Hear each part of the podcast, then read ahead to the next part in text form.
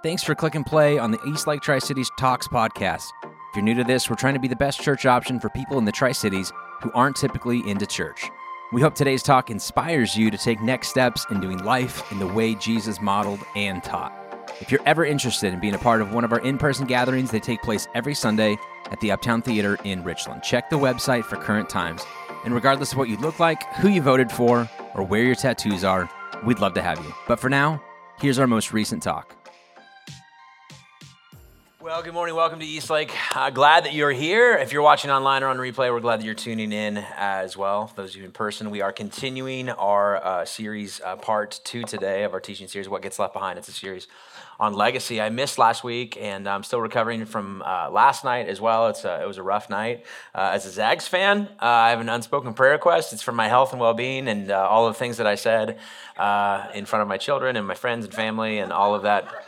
Um, didn't mean any of it. It was emotional. Um, and I'm glad to be here with you this morning, getting my act together. So that's how we do this. Uh, I was gone last week because. Um, uh, if you've been a part of Eastlake for any length of time, you know March Madness. We do this. I do this annual trip with a bunch of college buddies uh, down to uh, down to Vegas for the opening weekend of the tournament and watch it on the big screens and all that good stuff. And so I was watching last week's talk, the kickoff for this series, in a hotel room on the live stream, like probably many of you are doing right now. And it was the most uh, profitable time of my weekend in Vegas, uh, both because of the content and also the avoidance and the proximity uh, to the blackjack table. So thank you for that, Anna, who's here today uh, to kick us off and start the conversation on uh, legacy uh, as well. It's for us, and this is, I promise this is related to the talk, but it was year 15. Year 15 years in a row, we've been doing this trip. And maybe you have sort of your annual trips and something fun that you guys uh, go and do as well. This is uh, four, four friends of mine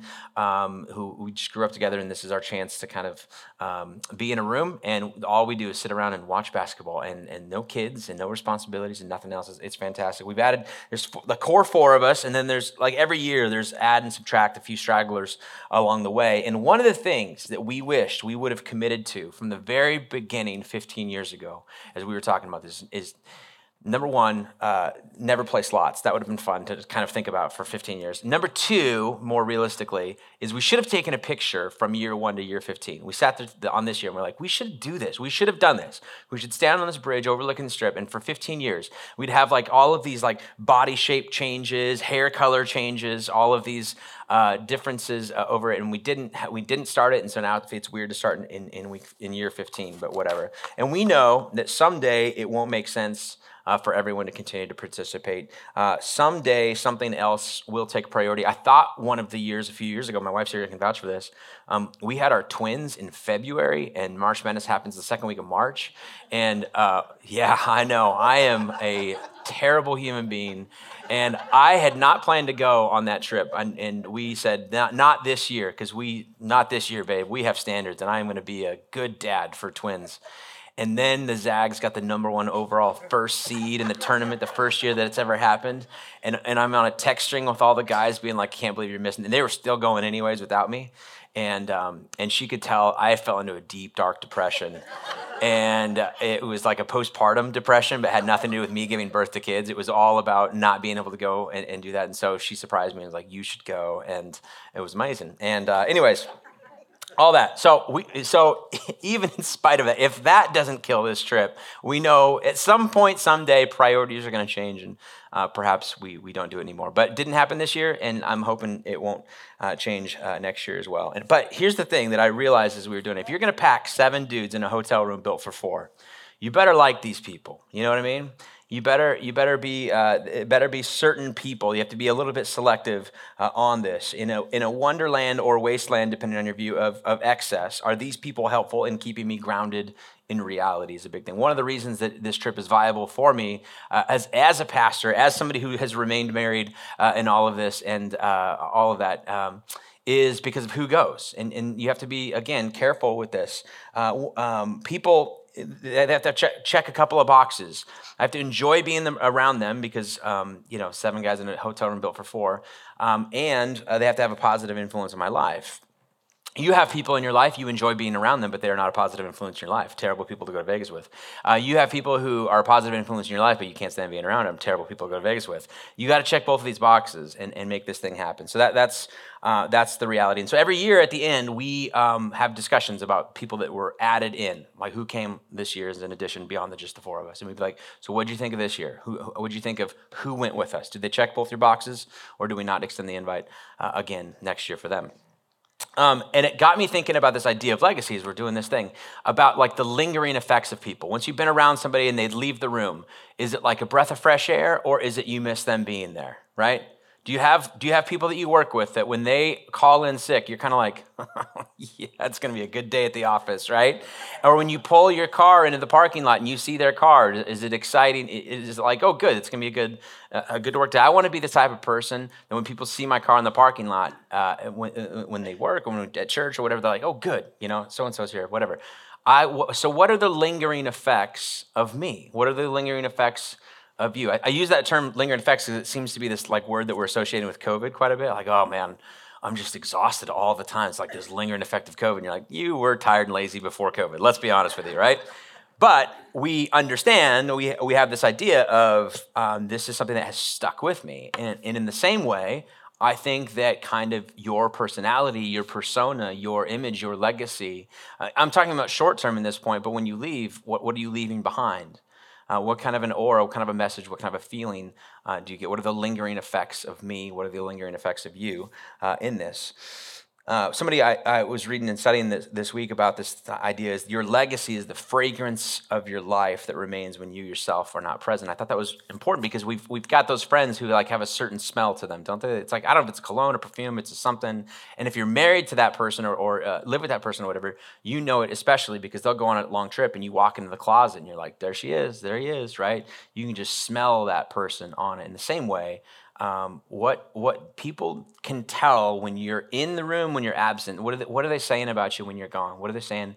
What gets left behind when you're no longer in their presence? I put it in the form of two questions for us to kind of, I guess, even take this in, in a more internal sense. Who's better and who is worse because they've come into contact with me? Great question for you to ask, for us to ask. Who's better off and who's worse off because of contact with me? Secondly, what footprints am I leaving and where do they lead? And this is really good if you're a parent or you have people in your life that are younger than you that look up to you for some sort of advice or, or I, I want to be like you when I grow up or you're like the favorite uncle or something like that. What footprints am I leaving and where exactly do they lead? We're all aware of what we call a material legacy um, which often comes in the form of some sort of inheritance or will or trust fund or something like that. Um, that when when we're absent, when we finally pass or kick the bucket or whatever, here's all my stuff. Here's where I want it to go. So it's it's it's a reasonable thing. And at some point, you all get to the age where you're like, I need to probably do this and I'm starting to travel. I've got kids now. Life is getting more complex. I actually have something to leave. That's the fun part, right? When you're like, now I have something. Like, don't talk to me when I'm 25. I have nothing. Who wants my baseball cards and my comics? You know what I mean? Uh, nobody, right? So but now you're like, now I've got a house with like a little bit of a mortgage that, uh, you know, there's some equity in that sort of thing. I've got a, a 401k that uh, my business has been doing. I don't know what they're putting money into it, I guess. And so you've got some things you're like, I've got to kind of get my life in order. And somebody sits down with you, financial planner, and says, Do you have a will yet? Do you have a something? Do you have a, how are you planning on passing along your legacy? It's important that you and I get this sort of thing right. And, and we know that from kind of just living life that that's a priority, that's a, a something. But here's the thing about um, from from uh, uh, like an alternative perspective. Yes, that's important, but a core tenet of Christianity is that life is more than materiality, more than just or simply just a materiality, right? And um, that that Christianity speaks to the idea that uh, yes, the material is important, and we need to be good stewards of, of opportunities that we have. But there is also a, a paradigm of life, a perspective of life, a thing of life that is transcendent above just what you can see, touch, feel, and hear um, that uh, there's an, like a, a, dimension of reality, a, a, moment of transcendence. A yes, this is good, but like it's also there's something better. That when you go to a concert, you paid material cash to get in, a ticket into the concert, but when you're there and you can experience it, there's like you're trying to buy moments of transcendence where life goes beyond this. So you could say, um, with, with, who you maybe it's based on who you're with or what you're going through season of life, or perhaps it's a book you read or a, a, a movie you watch or whatever, where you go like this means something more to me. This this uplifts me from this. This is more than just the here and the now. Um, that that life can be transcendent. There's a there's a different way of experiencing it. And Christianity would say that that's that's definitely true. Um, that that has to do with a, a, God who created you, and, and you get to you know uh, pursue a relationship with Him as He's pursuing a relationship with you. And and and life is is more than just the sum of your acquisitions of stuff that your your trajectory of life should be uh, better than that in our best moments we understand and we feel this we would say things like life isn't about money it's about time with friends, it's about time around the family dinner table, it's about holidays with people that you love or whatever. We want this to be true and we kind of need this to be true. So, if that's true, if life is more than just simply materiality, and yet um, material legacy is often about stuff, your material will is often about things that is quantifiable, that is tangible, that is this amount of dollars, this amount of equity in the home, this amount of something goes somewhere else what do we do with some sort of a spiritual legacy? What do we do with a spiritual will? A what else are we passing along that isn't tangible, that isn't material? How does this affect our legacy? What if something more can be passed along in this way? So that's been the kind of the direction that I wanted to take in our com- part of the conversation for this series. The idea that a spiritual legacy is an offering of wisdom from one life to another. That what I'm passing along to you is not just the keys to this Camaro or whatever, the keys to the house or whatever, but also wisdom from one life to another. It's voluntarily given, it's voluntarily received. There's no coercion or insistence. It's received, reflected, and acted upon, or sometimes it's not. And I'm not going to force you to do this. I'm just telling you, here's what I would love to leave you with. Do with it what you will. Here's what I've learned in life. Here's some wisdom if you'll have it. The best sort of um, uh, intangible uh, spiritual will uh, sort of um, legacy comes with this idea of I've, i think I've got something to offer you on an experience of, of life and perspective, and I want to give it to you. But you know, it's going to be up to you with what you do with it. And it's often individual. It's rare, people rarely live spirit or rarely give spiritual legacies to the world at large. Uh, Anna talked last week a little about MLK, talking about the three dimensions of life. Um, exception to the rule. I mean, obviously, his spiritual legacy was a, a big deal and, and affects uh, America, and, and, we're still navigating through that. And it was a month whole set aside for appreciation of that, and, and, and um, that's a big deal. Um, and uh, but but that's that's rare, right? For the for the most part, your spiritual legacy is going to be limited to those who share your DNA, or at least people who consider you so close of a, a, a, you know of a friend that you're almost like family. Like that that's the extent of most of our spiritual legacies. And when we sometimes pursue um, this idea of a grander, I want my spiritual legacy to be great. It's we have to remember it's rare in general, even more rare for those who aggressively seek it.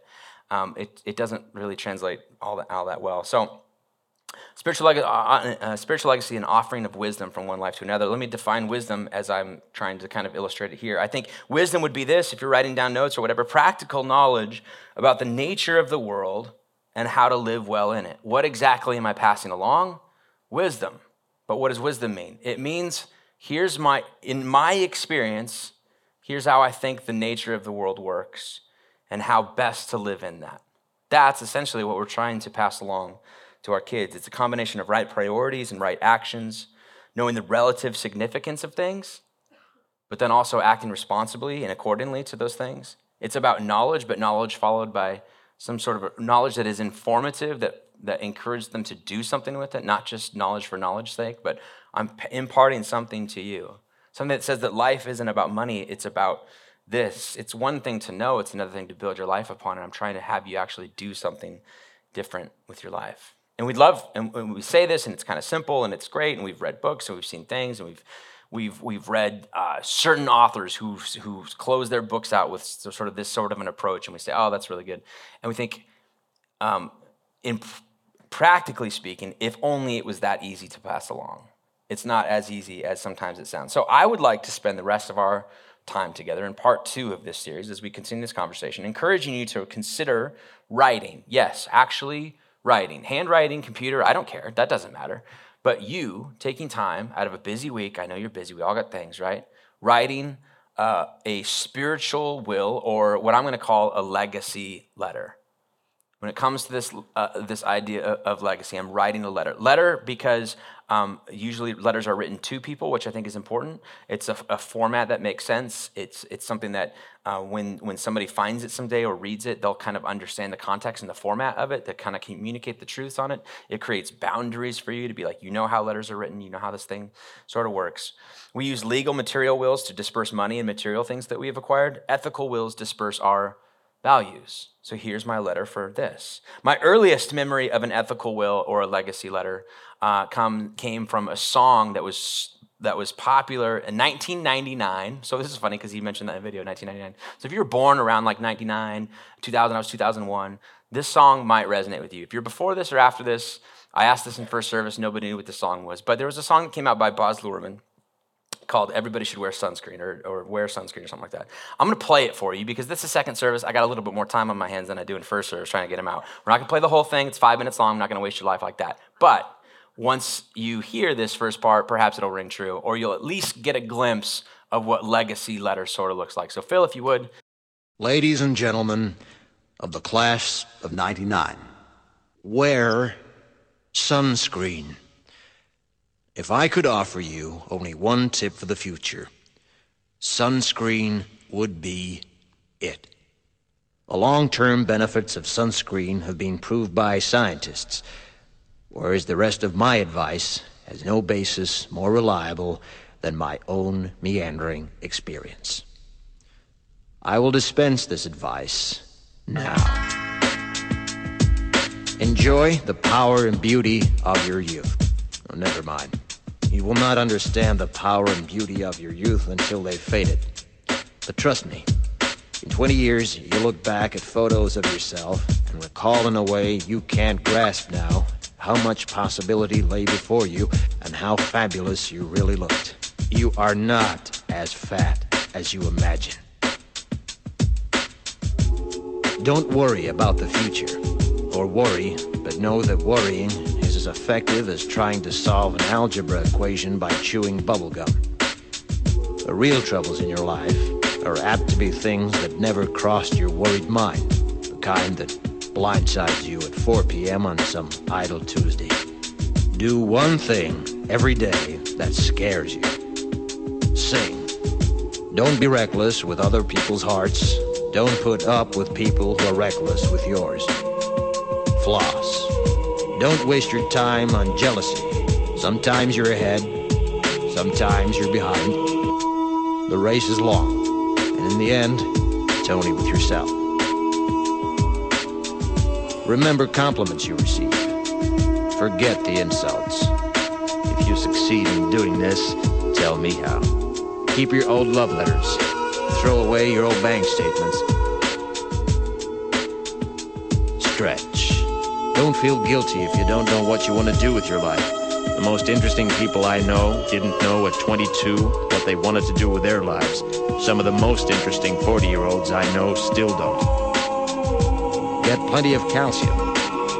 Be kind to your knees. You'll miss them when they're gone. Maybe you'll marry, maybe you won't. Maybe you'll have children, maybe you won't. Maybe you'll divorce at 40, Maybe you'll dance the funky chicken on your 75th wedding anniversary. Whatever you do, don't congratulate yourself too much, or berate yourself either. Your choices are half chance. So are everybody else's. Enjoy your body. Use it every way you can. Don't be afraid of it or what other people think of it. It's the greatest instrument you'll ever own. Dance. Even if you have nowhere to do it but in your own living room. Read the directions, even if you don't follow them.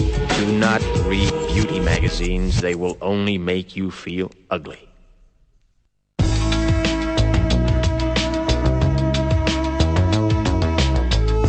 Get to know your parents. You never know when they'll be gone for good.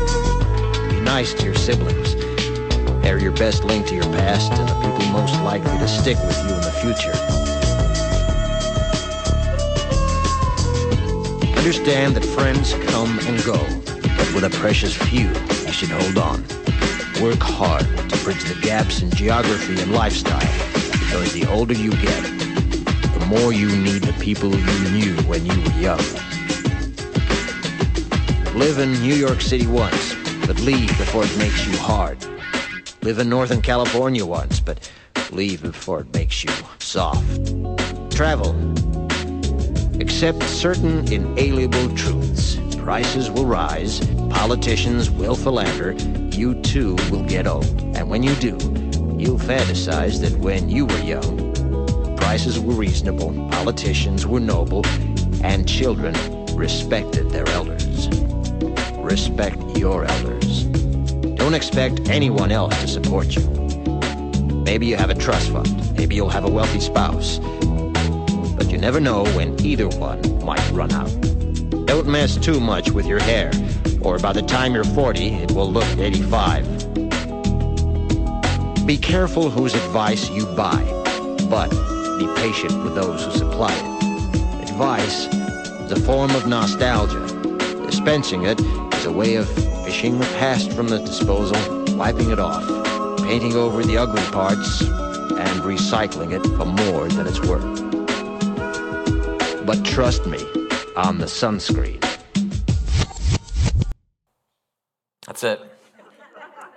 I played that for my daughter in the car on the drive yesterday. We were driving out there. I was like, You haven't heard this yet? And she's like, No. It's like, Listen to all this, especially the respect your elders part. Like, you know, it's it but that that i remember that song being like that was it was just insightful it was like different from what eh, everything else that we'd heard on the radio we were passing around cds that we would make with songs on it i remember like the cd that this was on it was just it was it was an inspirational thing. It's a legacy letter. It's somebody offering this advice, and yeah, it's a little bit general, but this kind of thing, this kind of attitude, this kind of approach shows up in Scripture as well. You've got um, Jacob. Uh, he's got twelve sons in the Genesis chapter forty nine, and he, and he stands. He's about to die. He brings them all in. He says, "Hey, I want to talk to you, give you some blessings and curses uh, based on kind of how you lived and who you are as my, my, children." And unfortunately, it's a really sad one because most of them are curses. You were awful. You get nothing. Uh, you're terrible. You get nothing. You were kind of okay. You get something, right?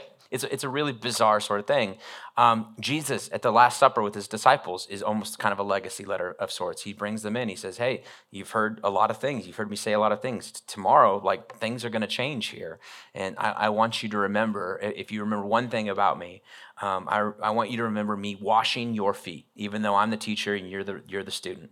And, and that sort of uh, flipping of expectations of people in power aren't supposed to do this sort of thing. You, you, not so with you. You do something different. You go live this out. You live in this way. I mean, that's a, that's a legacy letter. That's a, I'm bequeathing wisdom to you. I'm not giving you any sort of material possessions because life is more than materiality. What I'm giving you is a perspective on life, a wisdom that I hope that you get. If you respect me in any way, learn from me, learn from my mistakes. Give me, give me something to go. So, there, one more example I want to show you it shows up in the book of Acts. Paul writes his own legacy letter. It's in the uh, chapter 20 of, uh, of, Acts, and here's what he says.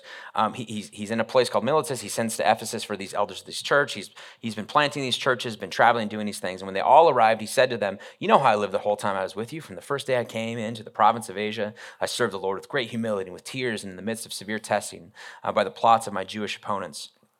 He goes on, You know that I have not hesitated to preach anything that would be helpful to you, but have taught you publicly and from house to house. I've declared to both Jews and Greeks that they must turn to God in repentance and in faith in our Lord Jesus. And now, compelled by the Spirit, I'm going to I'm to go to Jerusalem, not knowing what will happen to me there. I only know that in every city, the Holy Spirit warns me that prison and hardships are facing me. However, I consider my life worth nothing to me, and my only aim is to finish the race and complete the task the Lord Jesus has given me the task of testifying to the good news of God's grace, of the gospel of God's grace. Now, I know that none of you among among whom I've gone about preaching the kingdom will ever see me again. This is the last time you're going to see me. Therefore, I declare to you today that I am innocent of the blood of any of you, for I have not hesitated to proclaim to you the whole will of God. Verse 28, keep watch over yourselves. And this is where he gets into like this practical, don't forget to wear sunscreen sort of stuff. Keep watch over yourselves and all the flock uh, which the Holy Spirit made you overseers. Be shepherds of the church of God, which he bought with his own blood. I know that after I leave, savage wolves will come in among you and will not spare the flock. Even from your own number, men will arise and distort the truth in order to draw away disciples after them. So be on your guard. Head on a swivel, guys. Remember that for three years I never stopped warning each of you night and day with tears. Now I commit you to you to God and to the world uh, to the word of His grace, which can build you up and give you an inheritance among all those who are sanctified. I've not coveted anybody's silver or gold or clothing. Didn't want anything from you. You yourselves know that these hands of mine have supplied my own needs and the needs of my companions. In everything I did, I showed you that by this kind of hard work we must help the weak. And he finishes with this um, remembering the words of the Lord Jesus himself, who said, It is more blessed to give than to receive. When Paul had finished speaking, he knelt down with all of them and prayed. They all wept as they embraced him and they kissed him. What grieved them most was his statement that they would never see his face again. And then they accompanied him to his ship. This is his letter. This is his moment my departing words of advice. And it doesn't have to be uh, uh, waiting until the end of something. For him, it was like, I have an opportunity. If I've meant anything to you, listen to what I have to say. Here's some, here's some thoughts about wh- where you're currently at and the status of this church and existence and all that kind of stuff. But notice what Paul's kind of flavor is. It's, he doesn't claim to have the final word on anything, it's just simply a word, a stake in the ground that expresses for somebody else's benefit or pleasure what he believes to be important.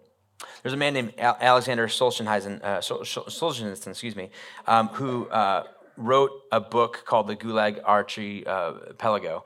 Um, and it's a kind of a testament or a diary of life spent in the Soviet Gulag run by like Stalin concentration camps. Um, similar time frame uh, around which we, we know a little bit more about what happened in Auschwitz and in Nazi Germany. These, this one was uh, just as bad and, and, and really potentially, potentially even worse, although our knowledge of what came out of that is a lot less. And so we're not as repulsed by it as perhaps uh, when we think of the word Auschwitz. But um, in this, he's, he's talking about the depraved nature of humanity, and he's writing this as kind of I don't know if this will ever get out to the world. This whole this whole uh, this book, it's a really a series of three books. Um, about his time there, what he saw, what life was like in there. And if this ever gets out to the world, here's what I want the world to know uh, uh about l- life and humanity in this that in this in this terrible terrain of existence that, that like life still has some sort of a hope with it. He, he writes this in his legacy letter. What about the main thing in life all of its riddles? If you want i'll spell it out for you right now. Don't pursue what is illusory property and position. All that is gained at the expense of your nerves decade after decade and is confiscated in one fell night. Live with a steady superiority over life. Don't be afraid of misfortune. Do not yearn after happiness. Whom should you envy and why?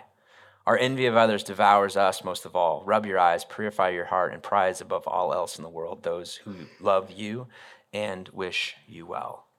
From the depths of the prisons of the gulag, he writes, Make sure that you love and prize those uh, who love you and wish you well. Every time you're with them, treat them with the same tenderness as you would were you to never see them again.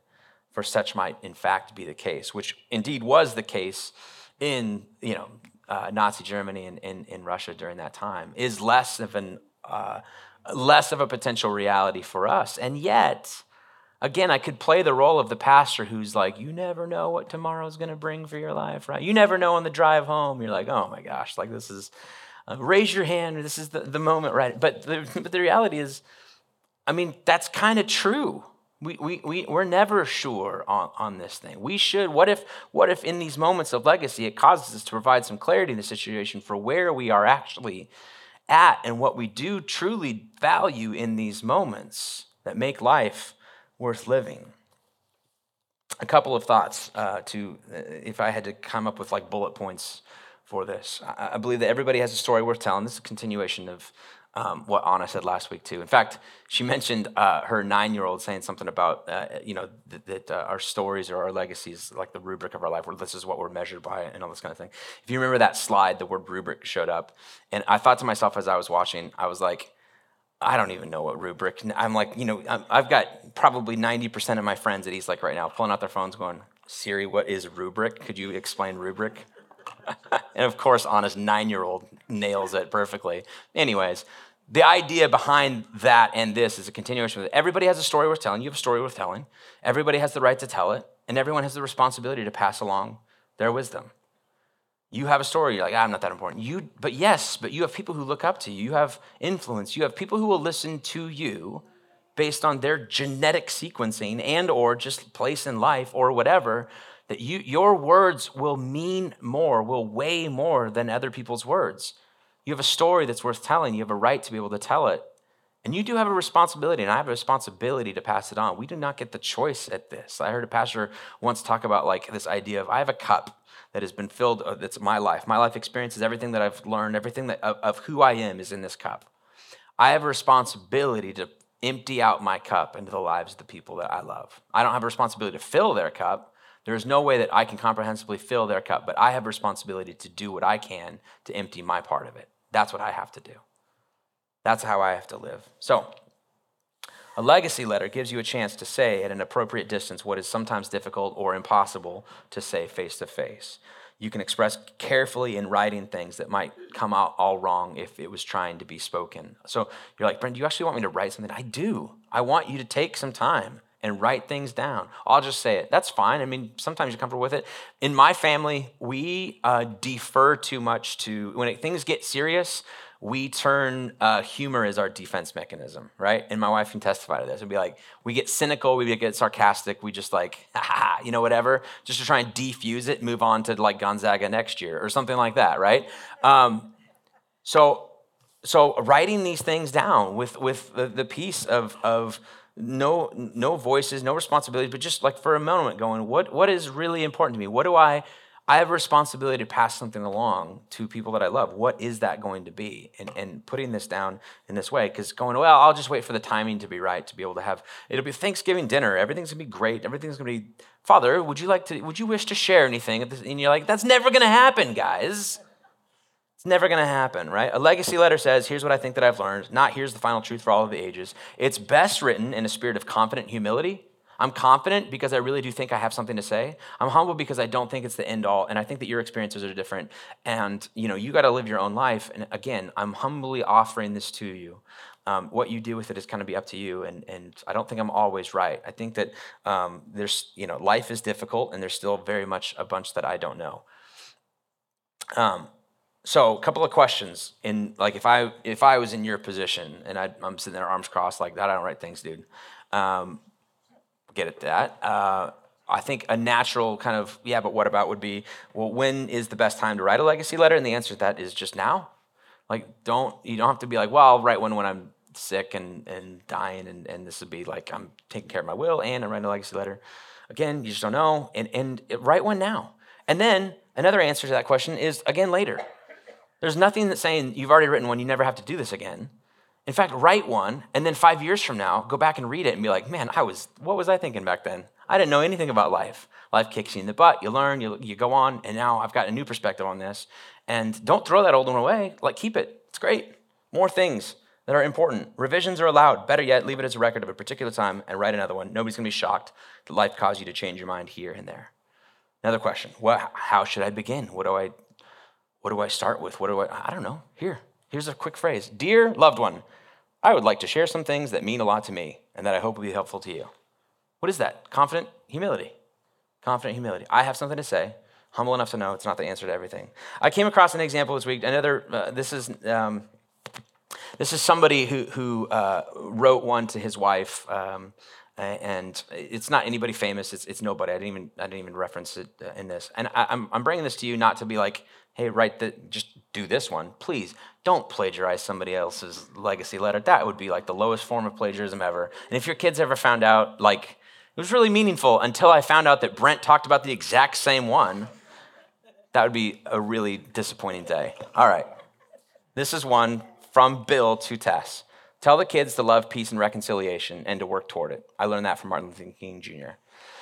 Tell them to choose the way of Jesus because it offers the best way to live, not because it offers the easiest way to eternal life. I learned that from William Stringfellow. See, he's, he's got this format. He's doing to tell them to do this. I learned that from here. This is, this is how it's a good format. Tell them to find Christ in all things. I learned that from St. Ignatius. Tell them to find meaning in the Eucharist or communion. I learned that from the Plymouth Brethren, the Episcopalians, and finally from Bishop Oscar Romero. Tell them to embrace our culture, loving what is creative and life giving, but naming what is seductive, diseased, and immoral. I learned that from Father John Staudenmaier. Tell them that fidelity in love and faith is honorable and that it is possible even in a culture that teaches that nothing can be permanent. I learned that from Father John Kavanaugh. Tell them that God is a preferential option for the poor. I learned that from our brothers and sisters in Latin America. Tell them to learn, to expand their experiences and their minds. I learned that from, first from my parents and then from many educators, professors, pastors, and friends who've pushed and challenged me. Tell them that I love them and tell them that I love you. Love Bill. Like that, it's simple. There's a formula, it works. Once you get the first few done, it flows, it's good, it makes it happen. You, I, we need to write letters like this, not exactly this, your own words, throughout our lives, multiple times on various topics and occasions, and to various people, both for their benefit so that they know truly. Because how many times have you met somebody who just wishes one more time they could go back and hear their mom or their dad look at them or read them something and say that they love them? Like that's a critically important thing, but also, perhaps more importantly for you and for me, as we attempt to clarify what it is that is important to us, what is it is that is our bit of wisdom, what it is about our lives that is not just materiality, but transcends that, that is something more, that is worth passing along, that is worth emptying out into this. So the plan is this I want you to write a legacy letter. Now, some of you, I just wound you up, set you down, you go, and it's good to go, right? Some of you are like really good. How so? Like, like how? Like I know you just gave me the first line, but like I'm gonna need more than that. All right. So here's my plan this week, uh, I'm to take some time and put together a, a like a little homework thing. I don't do a lot of homework here. If you're new to East Lake, you're like, oh, dude, I did not sign up for more homework. I know, um, but this is really important, and uh, I'm going to make it really easy for you to, to make this happen. And then when you're done writing the legacy, throw away the homework so the kids later on in years past don't be like, they just circled seven things about what's different words for love, and then you put them all together. And Brent helped them. You don't have to let them know that at all. So uh, we're gonna we're gonna do this uh, next week. You're gonna get a thing, and you're gonna hear um, from my dad next week, who's gonna close out this series. Because um, in terms of legacy, I've had a chance to have a front row seat to a life of uh, somebody who was in full time ministry for 40 years, 25 years at the same church, who just transitioned out, who has been reflecting and living out what its legacy looked like as somebody else takes the thing that he's built and kind of runs with it. Uh, and um, you know, legacy is a hard thing to talk about, even when you're almost 40 40 like me uh, because there's some of you who are 50 60 70 and be like life hasn't kicked your butt yet bro. Just wait. Just hold on a little bit more. Like there's something about life and and, and so anyways all that to say um, he's going to bring an interesting perspective uh, on, on that i think for us next week and i will have a, an extra tool to kind of help you move along with this we'll make this available online and, and perhaps via the app as well to make it accessible for those of you watching online or on, on uh, delay or on replay. Uh, but again, you don't have to wait for me. You can start it on your own. But here's the reality. Here's what I want you to walk away remembering from today. Everyone has a story worth telling. Everyone has the right to tell it. And everyone has the responsibility to pass along wisdom. And everybody should wear sunscreen too. Let's pray. Father, our prayer is that you would help us remember this, that we would live lives um, that are worth writing legacies about, and that this tool, this practice, this endeavor would help begin to shape and clarify what it is that's important to us and what we need to um, pass along. Give us, give us the wisdom to know what to do with this courage to act on in your name. Amen. Thanks again for listening. If you've got more questions about the church or community group options for connecting with East Lakers outside of Sunday mornings, I'd encourage you to check out our website, eastlaketricities.com, or better yet, download our app by searching East Lake Tri Cities in your favorite app store.